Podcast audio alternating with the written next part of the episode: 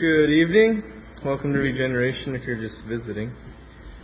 Happy Chinese New Year to all my brothers and sisters.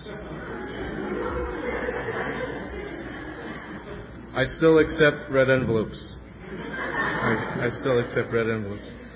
Um, and the the crackling you hear outside, it's not the regular Oakland gunfire. That's that's my people celebrating. So, um, if you hear it, don't be scared. Anyway, we're in Jonah chapter three. Um, for the past few weeks, we've been looking at the book of Jonah, uh, a book that we've we've been finding has a ton of irony, uh, full of comedy, and now here we are picking up in chapter three, verse one. Let's start right in there. Now the word of the Lord came to Jonah the second time, saying, Arise, go to Nineveh, that great city, and preach to it the message that I tell you. Isn't verse 2 of chapter 3 really similar to verse 2 of chapter 1? Which brings me to a point I'd like to make. God, God doesn't usually move, um, move on to just other things when, when there's a previous instruction that hasn't been followed.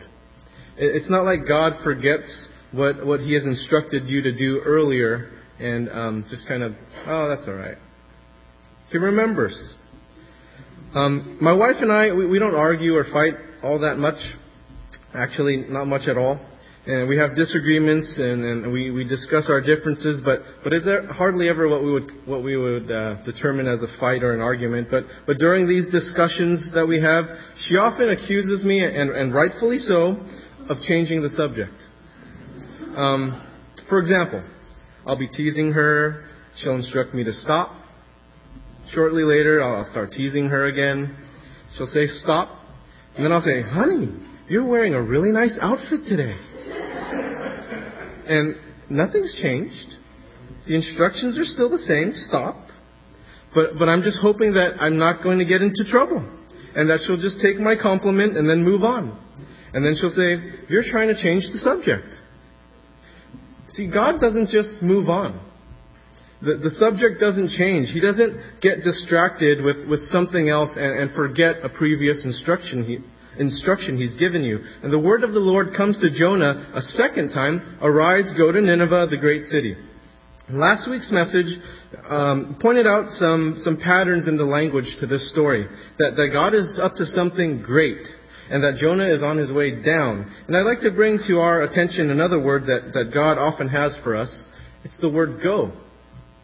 And as Christians, we tend to focus on the antonym of go, don't we? We focus on stop. Oftentimes, after we become Christians, we're told to stop. Stop doing this. Stop doing that. All these different things that we're supposed to stop doing. And Christians, especially newer ones, are pressured into stop doing, stopping to do things. And sometimes they're th- sinful things, so, so it's good. But sometimes it's not.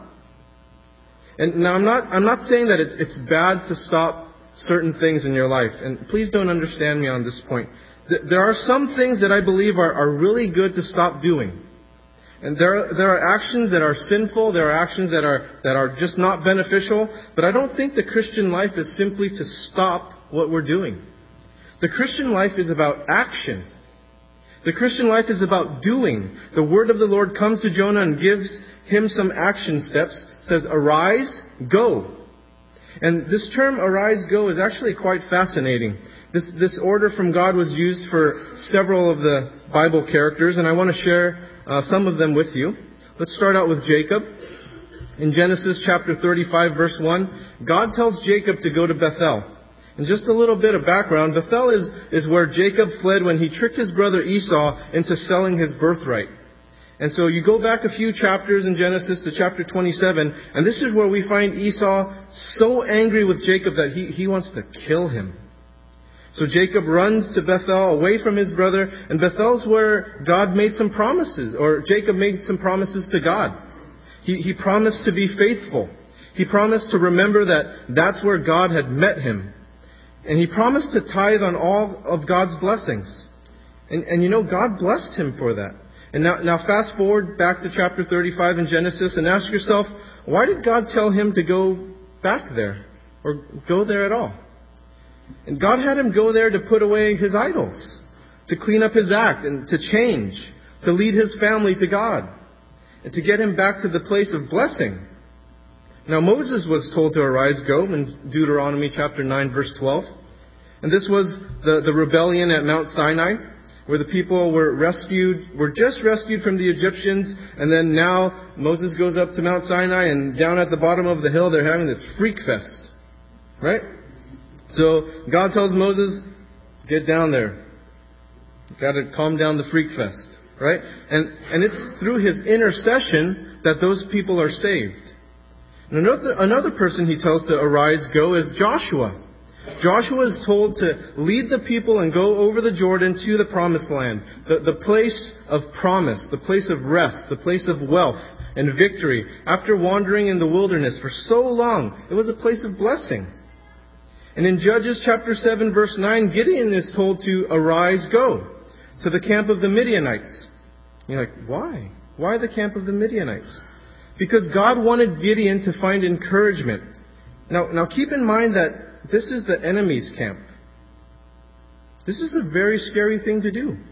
It's a hard thing for Gideon to do, but in this leading from God is where Gideon is encouraged, reassured through an enemy encampment. The place of great danger is where his faith is built, where it's lifted, and it led Gideon to worship God. And this faith building and encouragement was contagious to his army. In 1 Samuel chapter 23 verse 4, God tells David, Go, arise, go to Keilah. Keilah was in Judah, a, a place of great danger to David because Saul was after him. And even though it was Saul's job as king to protect Keilah from the Philistines, he didn't. But saving Keilah looks like a crazy thing to do. See, David only had 400 men, right? 400 inexperienced soldiers. 400 men of not so good character. And he was going to expose himself on two enemy fronts. He's going to expose himself to Saul. He's going to expose himself to the Philistines. But David listened to God. And he saw the need of the people. David was willing to risk his life for the people, endangering himself to obey the command of God and to meet the needs of the people, even against the counsel of his own men, because he knew that God told him to do so. This wasn't an easy decision for David. If you read the story there, you see how he inquires of the Lord constantly, saying, God, are you sure? Like, this is kind of crazy. Are you sure? And it was an unusual request by God, but God promised that the Philistines would be delivered into his hand. And by David following, it, it gave him and his ragtag crews this confidence in God and in his commands. And another great Bible character who was told to arise, go, was Elijah. In 1 Kings chapter 17 verse 9, God tells Elijah to go to Zarephath. Zarephath was a Gentile city, and it, it was a, a, a, challenging and unusual move for Elijah to take because earlier in the chapter we find that Elijah prayed for this drought, right? And he prayed for this drought because it was to battle Baal. And then through this, th- through this prayer and through this drought, it led him to this brook in Cherith, which in turn led him to Zarephath. And we find that God has moved him from his home to Jezreel, to Cherith, to Zarephath. But Zarephath is where the wicked queen Jezebel is from. This was enemy territory. This is where Baal is worshipped. This is Baal territory.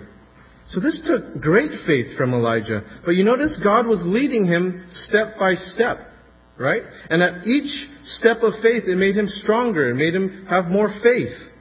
Then in 1 Kings chapter 21 verse 17, God tells Elijah, arise, go to meet Ahab.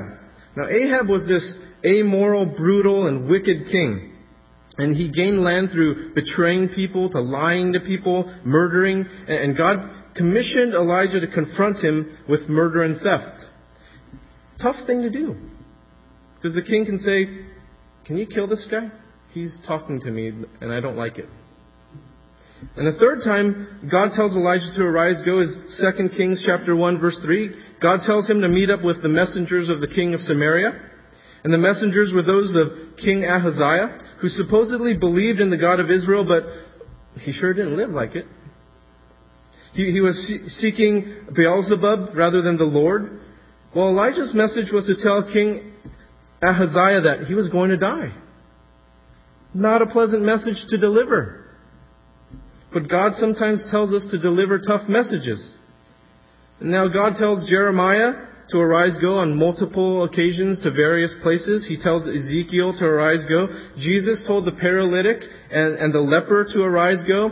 Other folks in the New Testament were told the same. Philip, Ananias, Paul, Peter. So many people in the Bible being told, arise, go. And whether it's to a place of, of worship, or to intercede for people, or a place of blessing, a place of encouragement, danger, confrontation, whatever it is, when God tells us, arise, go, it is His commission for us to get up and go. To be obedient to His call and do what He says. And sometimes we can find it to be tough. But isn't it exciting to be commissioned by God? I think there are many people who would be honored to be commissioned by, by the president to be an ambassador to another country or serve on his administration. But imagine being commissioned by God to be his ambassador, to be part of his team. Isn't that exciting? And, and he does commission us, each one of us. And the heart of Christianity isn't centered upon myself, but it's to be focused on others. And oftentimes we get so self-centered about our own spiritual life that we forget what God has instructed us to do. Jonah is told to go to Nineveh. Nineveh is that place that people see as, as beyond rescue. It's that place of danger that's beyond repair that there's no hope, there's no blessing there. And it's not simply a location. It's a culture. It's a people group. It's an ideology. It's a philosophy. It's a lifestyle that is so anti what your faith stands for. It's that family member. It's that friend or loved one that thinks that your faith is an absolute joke. It's that coworker or colleague who thinks you're crazy for believing what you believe. And God says, that's where we're going. And when you get there, God says, I have a new message for you. Back in Jonah chapter 1 verse 2, the word of the Lord came to Jonah and said, Arise, go to Nineveh, that great city, and cry out against it, for their wickedness has come up before me. And yes, Nineveh was a wicked place. This is the, the powerful empire that destroyed the northern tribes of Israel. And they made sure that any future foe would think twice about coming against them by making the, the dead that they just killed a public spectacle on the roadside, whether they just put them on spigots or, or just piled them up. And you would think that they deserve judgment from the God of Israel. That if any city in the world that at that time deserved judgment from a holy God, it would be Nineveh. But now we find that the word of the Lord came to Jonah the second time saying, Arise, go to Nineveh, that great city, and preach to it the message that I tell you. Notice the tone change? First, the word of the Lord says to cry out against it, and now the word of the Lord says to preach to it. Why? I don't think Nineveh has changed, right? From the time that Jonah received his first set of instructions to this second set. But I do think that Jonah has changed. And the word of the Lord is telling Jonah, things actually haven't changed. I still want you to go to Nineveh. I, I, uh, I want you to listen carefully to me this time as to what I want you to say when you get there. So so why the difference in the instructions? I think it's God's way of leading us. And perhaps the first set of instructions was just too much for Jonah, and Jonah disobediently rejects the call the first time around. But maybe the slight change in instructions made it more possible for Jonah. God leading him a step at a time, just like a good parent. Just like he did for Elijah by leading him from his home to Jezreel, to Cherith, to Tzat And he often does that with us. I think God sometimes tests us and allows us to see, see more, but often God only reveals it a step at a time and not the whole picture. Do any of you find that frustrating? Anybody? God, what do you want me to do? Just tell me. I'll do it. Yeah, right. You would not. Right? Perhaps if God showed you the whole thing, you'd be just like Jonah. You'd run away. You'd hide. It's like, hey, um, Albert, I want you to, to leave your posh, comfortable job in San Francisco overlooking the Golden Gate Bridge, Angel Island, Alcatraz, and I, wanna, I want you to help start a church in Funktown. For those of you that don't know, this is Funktown. And overlooking drug deals um, that happen in the parking lot there, and solicitation of prostitutes on the street over there, and, and some shootings every now and then. Yeah, right? I, I mean, I, I hope that if God told me that, that, that I would just say, like, whatever you want, God, I'm right there. Whatever you want me to do, I'll do it. But I don't know for sure if I would. If, if, if He showed me all this stuff and what I had before and, and, and kind of like living kind of comfortably, looking back at it now, it, it was just a step by step moment of, diso- uh, of, diso- of obedience. of, of, um, of just kind of going, going with the flow. And um, if he showed me that whole picture, I think it would have just freaked me out. I'm like, no way. God, I don't want to put my family through that. That's scary over there. Verse 3. So Jonah arose and went to Nineveh, according to the word of the Lord. And you notice Jonah starts getting things right now. Things were getting fouled up when he was disobedient, when, when he was running from God, and when he was hiding from God. But now we see that he's learned his lesson and he obeys. Isn't this like a lot of us?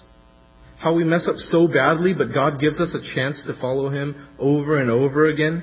Times you're, you're tempted to do something contrary to God, but you choose not to. Or times you know what God wants you to do and you actually do it. And perhaps it's when you want to act out in anger against someone, but you exercise self-control. Or you show kindness to someone who has done everything they, they can to, to make you act otherwise. Maybe you want to act out in lust, but you flee from it. Or you, you have just disciplined yourself in such a way that you stay away from those things that cause you to go down that road. Maybe you're tempted to manipulate a situation and be less than honest about things, but, but you show restraint and you don't act on it or you just consistently practice being a truth teller. And those times of obedience are, are really pleasing to God, and I think it's important for, for some of you to hear this because we often beat ourselves up and we beat each other up about what we're not doing. And in the past recent weeks, I've been talking with people who struggle with anger and lust, two of the very most common uncontrolled desires that, that brings a lot, of, a, a lot of shame into people's lives, a lot of guilt into people's lives. And, and for some, um, some of you guys, you guys are having some victories in your struggles. There are times that you guys are doing good. To hear about how you guys are desiring prayer or seeking accountability, fighting against temptation, uh, wanting and getting help, it's great. It's awesome that you're doing that. And, and I know that there are times that you fail. We, we all fail. But God is so delighted in our obedience. And some of you need to hear that. I, I know I need to hear that when I talk to mentors of mine about things I'm going through, I find that I hold myself to some pretty high standards and that others are extremely critical of me as well. And, and all I need to hear from them is, you're doing a good job. That's all I need to hear. And, and to hear that they're praying for me, that, that they see me doing God's will, just to hear that from people that I know love me, that I know care for me, that I know have good intentions for me, just to hear good job. You're being obedient. And obedience is the key. And we see Jonah obeying God, heading to Nineveh. But obedience doesn't necessarily mean easy. Jonah being obedient doesn't change Nineveh. Nineveh is still a very scary place to him. And as Jonah arrives to Nineveh, he gets a reality check of where he's at. Verse 3. Now Nineveh was an exceedingly great city, a three day journey in extent. And Jonah began to enter the city on the first day's walk. Then he cried out and said, Yet forty days and Nineveh shall be overthrown. Jonah walks into town and delivers a short message, which some of you may be wishing for right now. And it's, it's not all that detailed. He doesn't even mention God, or, or, that he, or that he's a messenger of God. He doesn't even tell them exactly why they'll be overthrown. And some scholars believe that Jonah said more and that, that this was just a summary of what he said, and, and the emphasis of this message was that Nineveh was going to be overthrown. Regardless if it's short or long, the people of Nineveh listened. Verse 5 So the people of Nineveh believed God, proclaimed a fast, and put on sackcloth from the greatest to the least of them. Now I want you to put yourself in, in the audience's shoes, or, or sandals actually, um, that is hearing this story for the first time. So you're, you're an Israelite, imagine you're an Israelite, they're, they're telling you this Jonah story. And, and you're hearing this story, you're hearing the story of a people who, who we think have no chance of coming to know God. Actually, people that we actually consider enemies. And we'd be thinking that there's no way that these people will ever come to believe in God. And actually, we've already been challenged in the story before since a ship full of these pagan Gentile sailors came to know God in the chapter before, and they actually came to worship the God of Israel. And those that we see that are so far away from God are actually coming to Him. And the people we see as least likely to believe in God are coming to faith in God. And I think we, like, like some of the original audiences hearing this story, struggle with the same thing. Where we've already labeled some people as unsalvageable, that there's no way they'll believe in God and even want a relationship with God, that it's a, mission that's impossible. And perhaps we don't have faith in ourselves, that we don't know what to say or don't know enough about what we believe to share it, or maybe we're intimidated with, with that person or persons or circumstances, or we, we don't know that culture well enough, or I, or I don't even have my own life together. So, so what reason or uh, how can I possibly share about God if I don't have my things together? And whatever the reasons we see, um, they're just reasons of impossibility. We just see impossibility. And often I, I pray for my family and, and that they, they allow themselves to have a relationship with Jesus. And most of my family does not know Jesus. And the person closest to my heart that doesn't know Jesus is my mother. And I've been praying for her for over 20 years. And if you've been praying for something or someone for over 20 years, sometimes you start to lose hope. And you kind of doubt what you're praying for is actually going to happen. You start to swim in this sea of impossibility. But whenever we find ourselves going down that path, we have to remember that God is great. That the impossible is possible with God. And back to verse 5. So the people of Nineveh believed God, proclaimed a fast, and put on sackcloth from the greatest to the least of them. They believed God. And you notice that the belief resulted in action. They did something from this newfound belief. They fasted and they put on sackcloth. See, see, there was a change. There was a difference as they tried to get right with God. They fasted and put on sackcloth. I think we all know what fasting is, abstaining from food and drink in this case. So let's talk a little bit about sackcloth. See, sackcloth was, was a thick, abrasive, coarse, material cloth, normally made of goat hair, that was, that was worn as a sign of repentance. And these actions of fasting and wearing sackcloth were, were signs that the Ninevites were rejecting their earthly comforts, that they were rejecting their earthly pleasures. Now, does that sound like something a prideful person would do? Is that something that you would do?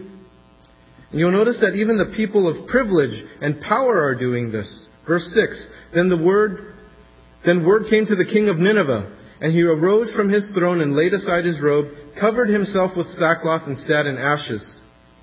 The same vicious dictator who ravaged the northern tribes gets off of his throne, his ruling seat, takes off his royal robes, puts on sackcloth, sits in ashes before the mercy of God. That's impossible.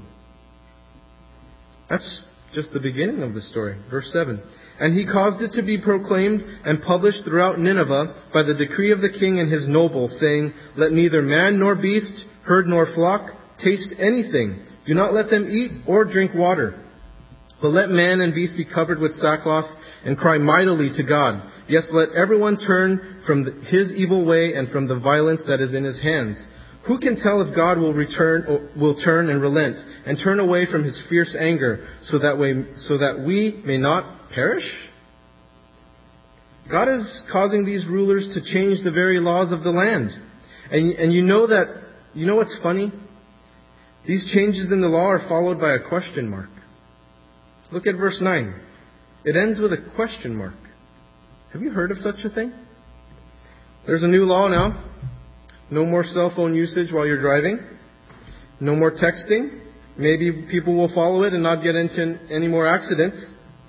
I think. Maybe. You end the law with a question mark? I don't think so, right? Anyway, back in the day, a, a, a, king's proclamation was like a word from a deity.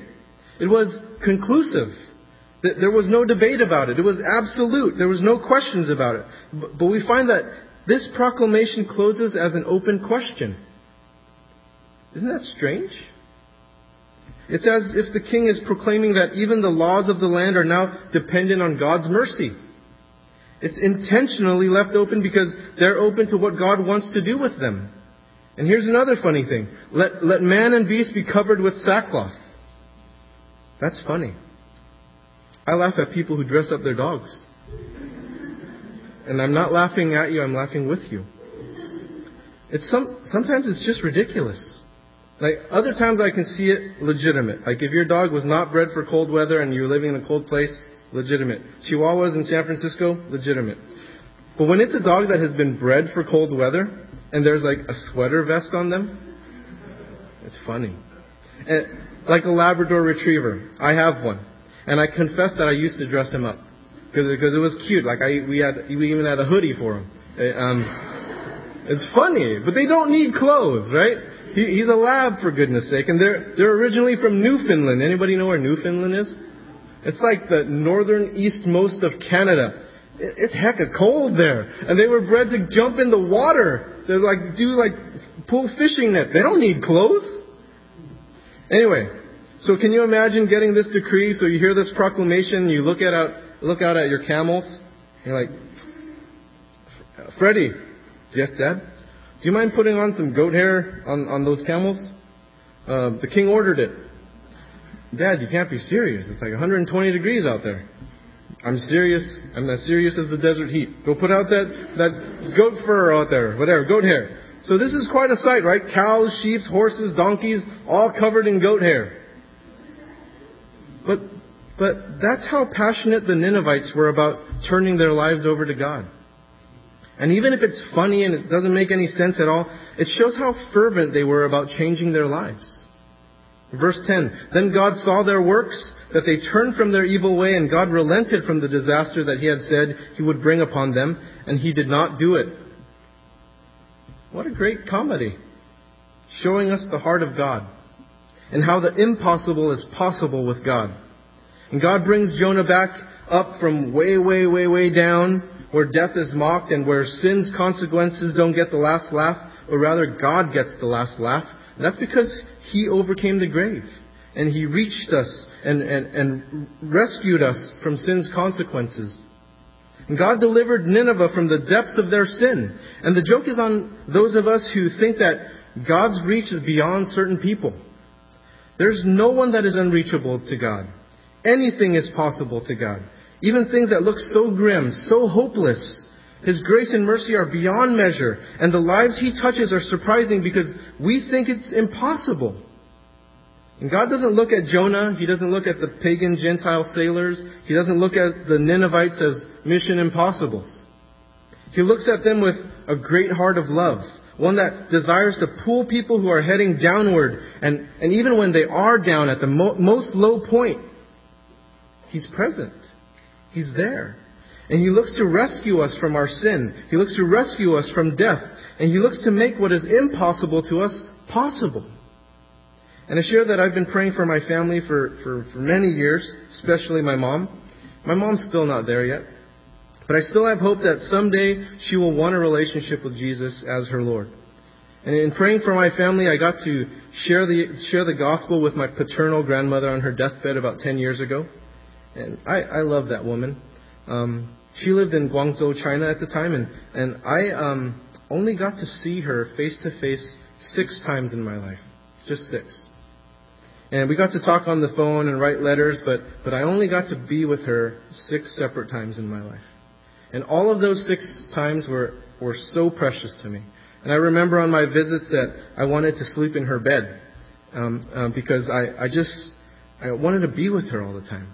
So even as a kid and then uh, moving on as an adult, and especially after my grandfather had died, because I, I just didn't want any time to go by where I wasn't with her. Um, and so my last visit that I was there was um, before the deathbed one. Um, that I was there, I, I, I was wanting to sneak into the bed with her. And she wouldn't let me. She, she'd kick me out and say that I was silly. Like, you're a grown man. What are you doing? And and so so then often I would just like pull out the cot and just sleep right outside her door, wait for her to wake up so that we can hang out. Um, and when my grandfather was dying, I, I didn't get the chance to share the gospel with him one last time. I shared it with him earlier, um, but I didn't get to do it when he was dying. And I was determined that that wasn't going to happen with my grandmother. So when we were told she was very ill, my dad and I, we, we flew over there and we just prayed. We prayed that the window of opportunity to share the gospel with her one last time would be there and, and that please God just, just grant us that. And so while at her bedside, we, we'd communicate um, with me talking and, and her blinking. Uh, she wasn't able to speak anymore, so, so one blink was yes, two blinks was no. And so we talked, and I, and I got to share with her the gospel one last time. She was still alive, she was still alert, she just couldn't speak.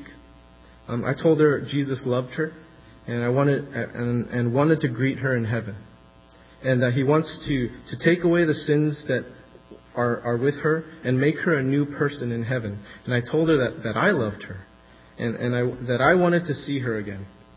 And it's very, I don't think it's very common in Chinese culture to tell someone you love, love them. But um, I, I did anyway. I didn't care. And I, I asked if she, if she would pray in her mind with me and, and, and in her heart to accept Jesus as her Lord and Savior. And, and she blinked once. And that was the last time I got to see her face to face. But I'm hopeful that I'm going to see her again.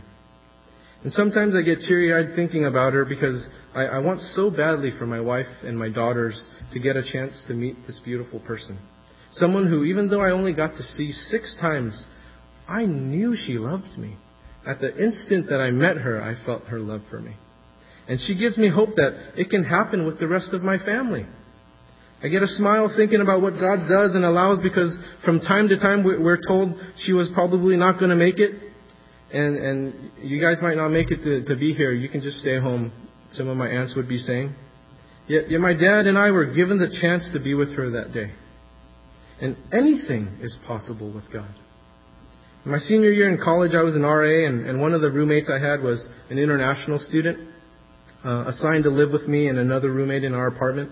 And his English wasn't very good, but, but it was better than my Mandarin. And he was, he was this staunch atheist from Taiwan, like proud to be an atheist. And uh, he was a, a former captain in the Taiwanese army, and his specialty was, was bombs and halo. Does anyone know what halo is? It's high altitude, uh, uh, low observability jumping. So they jump out from like space because they don't want to be detected, and at the very last moment they open their parachute.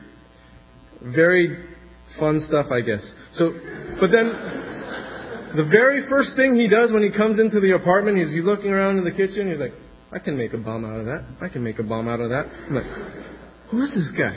Like, he's just talking about making bombs in here. And no, I wasn't scared.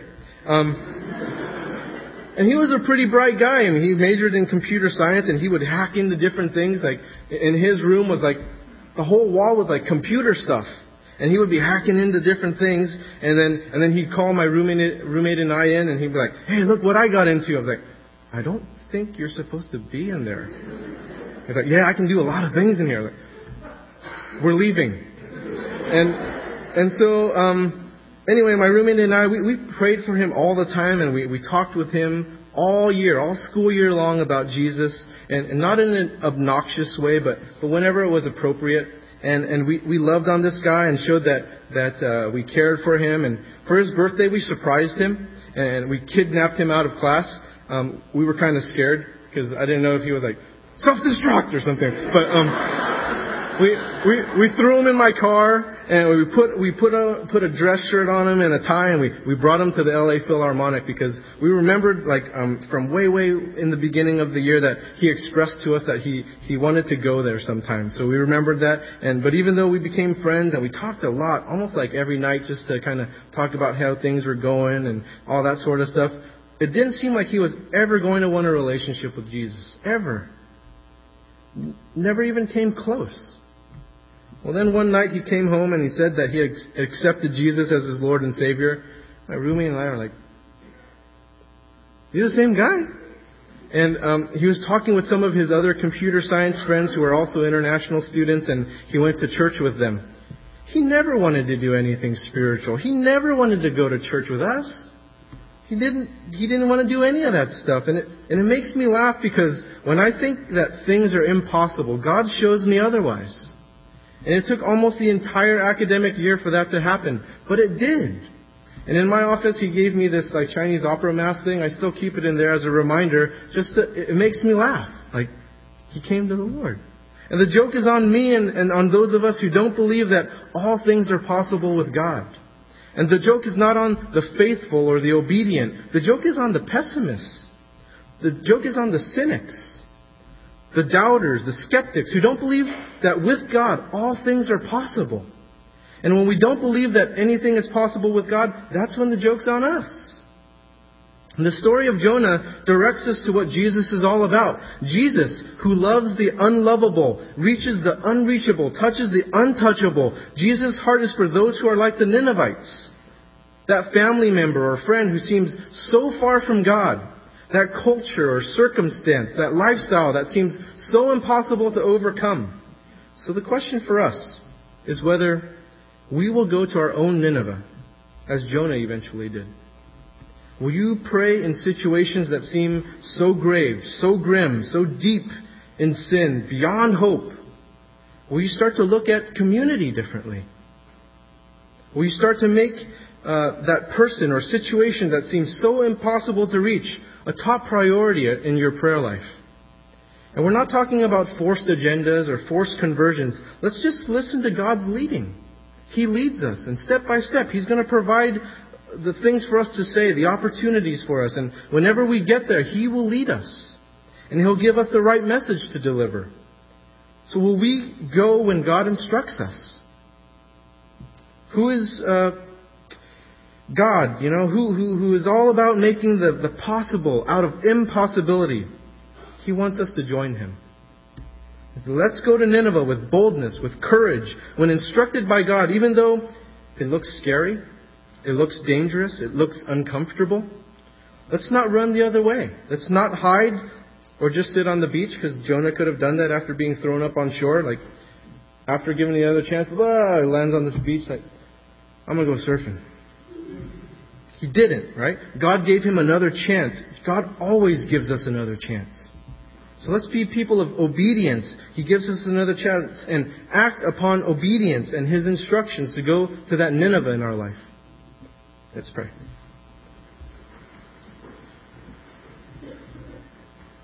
God, thank you for second chances. Thank you for your patience with us and how you lead us just step by step in our lives.